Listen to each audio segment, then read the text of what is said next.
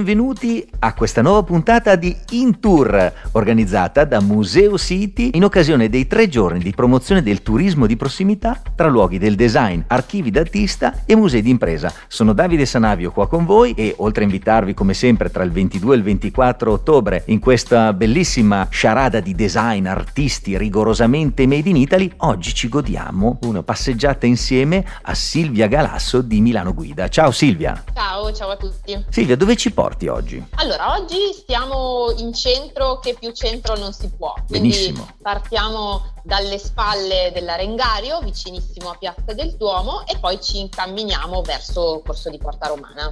La Fondazione Mansutti ci attende. Allora, ti seguo, dai, cominciamo. Allora, cominciamo proprio con l'Arengario, che ultimamente insomma è eh, sui, sui, giornali, negli articoli, proprio perché eh, per l'ampliamento insomma, del Museo del Novecento, però l'edificio dell'Arengario è proprio il simbolo della nuova Milano che a partire dalla metà degli anni 30 inizia ad essere costruita proprio a fianco della vecchia, tra virgolette, Milano, e cioè della Piazza del Duomo.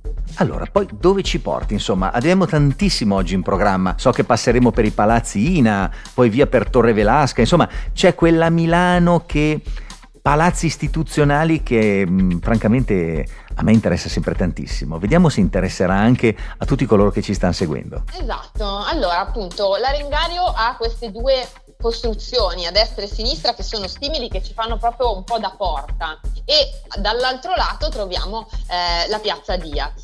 Tutta questa zona eh, viene eh, ristrutturata, possiamo dire, a partire dalla metà degli anni 30 e uno degli architetti che se ne occupa maggiormente è Piero Portaluppi, eh, che è molto conosciuto in quegli anni e possiamo dire ha le mani in pasta un po' dappertutto, quindi eh, per esempio il disegno del Sagrato del Duomo lo realizza lui, è uno dei quattro architetti dell'Arengario e appunto si occupa di uno dei primi palazzi di uffici che viene costruito su Piazza Diaz, che è proprio eh, Palazzo Ina.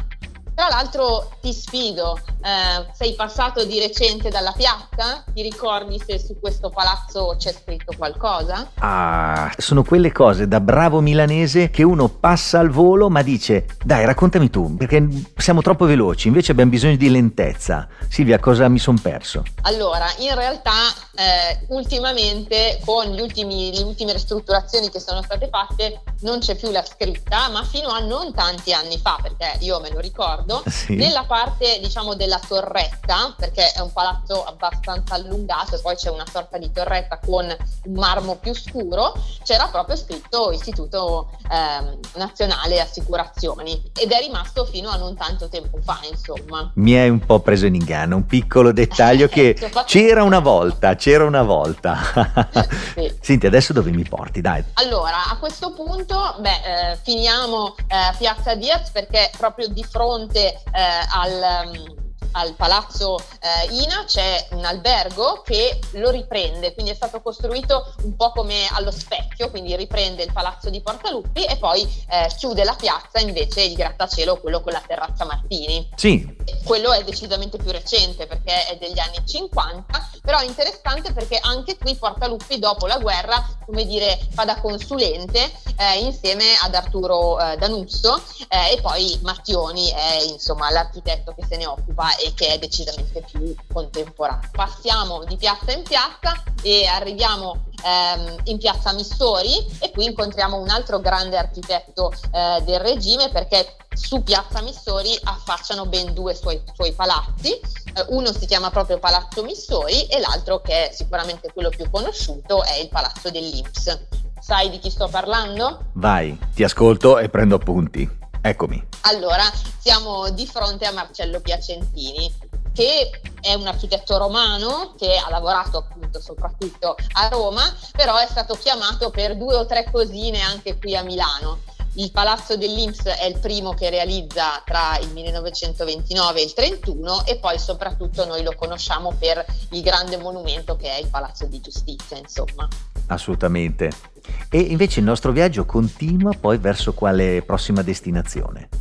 E il nostro viaggio continua, come ti dicevo, verso la zona di, di Porta Romana eh, e eh, non possiamo non notare eh, il, il, grande eh, edificio che rimane diciamo, sulla sinistra, che è ovviamente la Torre Velasca. Ahimè, al momento eh, con le impalcature, però poi la ritroveremo ancora più bella rispetto a prima. Insomma Silvia, eh, stiamo parlando di un palazzo, di una torre, eh, anche qui entriamo nel amata odiata, però ormai è entrata nel, nell'iconografia ed è un simbolo di Milano anche questa. Personalmente l'adoro. Davvero, hai ragione. All'inizio è stata eh, odiata un po' da tutti, soprattutto perché è molto vicino al Duomo, quindi si vede anche dal centro.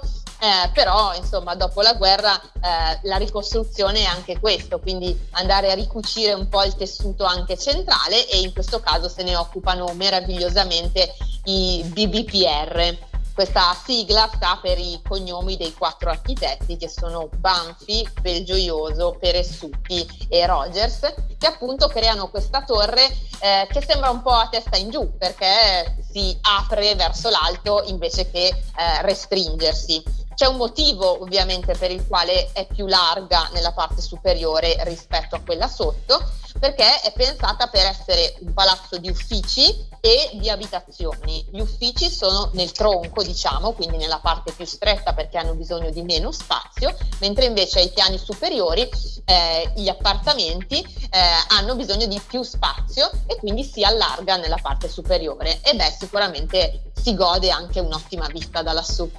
Allora, qui tra l'altro entriamo eh, in un gruppo realmente che ha fatto la storia del design e dell'architettura non solo milanese ma italiana, perché proprio il gruppo BBPR, eh, quattro, ragazzi, quattro, progettisti del Politecnico di Milano, eh, sono entrati proprio nell'iconografia italiana per la fama che poi è, ne è conseguita dalle loro opere. Anche qui discussa o meno, ma in dubbio fanno parte della storia del design dell'architettura.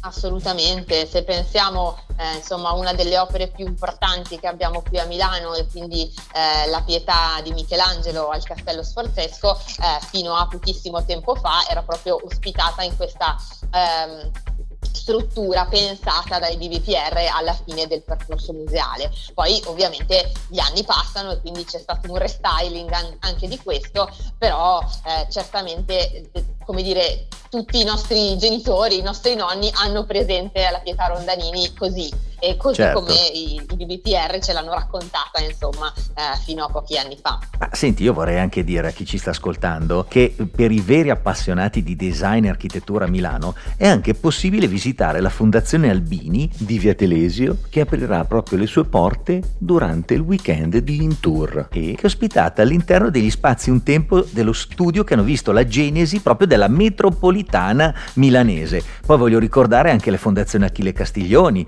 o l'archivio Gaia Olenti. Insomma, eh, stiamo parlando sempre di nomi che hanno fatto anche qui la storia del design e dell'architettura a Milano, Italia e perché no, mondo. Sì, anzi, visitando queste fondazioni uno si rende conto che è circondato appunto da pezzi di design e magari alle volte non se ne rende neanche conto, appunto come quando noi prendiamo la metropolitana e soprattutto la metro, la metro rossa ha questo corrimano eh, sì. rosso che ci accompagna da quando noi scendiamo le scale fino a quando arriviamo sulla banchina ed è stata proprio un'idea di Albini, insomma noi lo utilizziamo quotidianamente e non ci pensiamo, ma anche quello è un'opera di design. Ma su questo bisogna proprio dare una mano ai milanesi perché parliamo tanto di design ma forse non si rendono conto che viviamo immersi e siamo veramente una delle capitali mondiali. Senti Silvia, dove ci porti adesso? Concludiamo la nostra passeggiata e arriviamo alla Fondazione Mansutti e anche qui volendo possiamo trovare del design perché nell'incredibile archivio che hanno di polizze, azioni e tutto ciò che concerne appunto l'assicurazione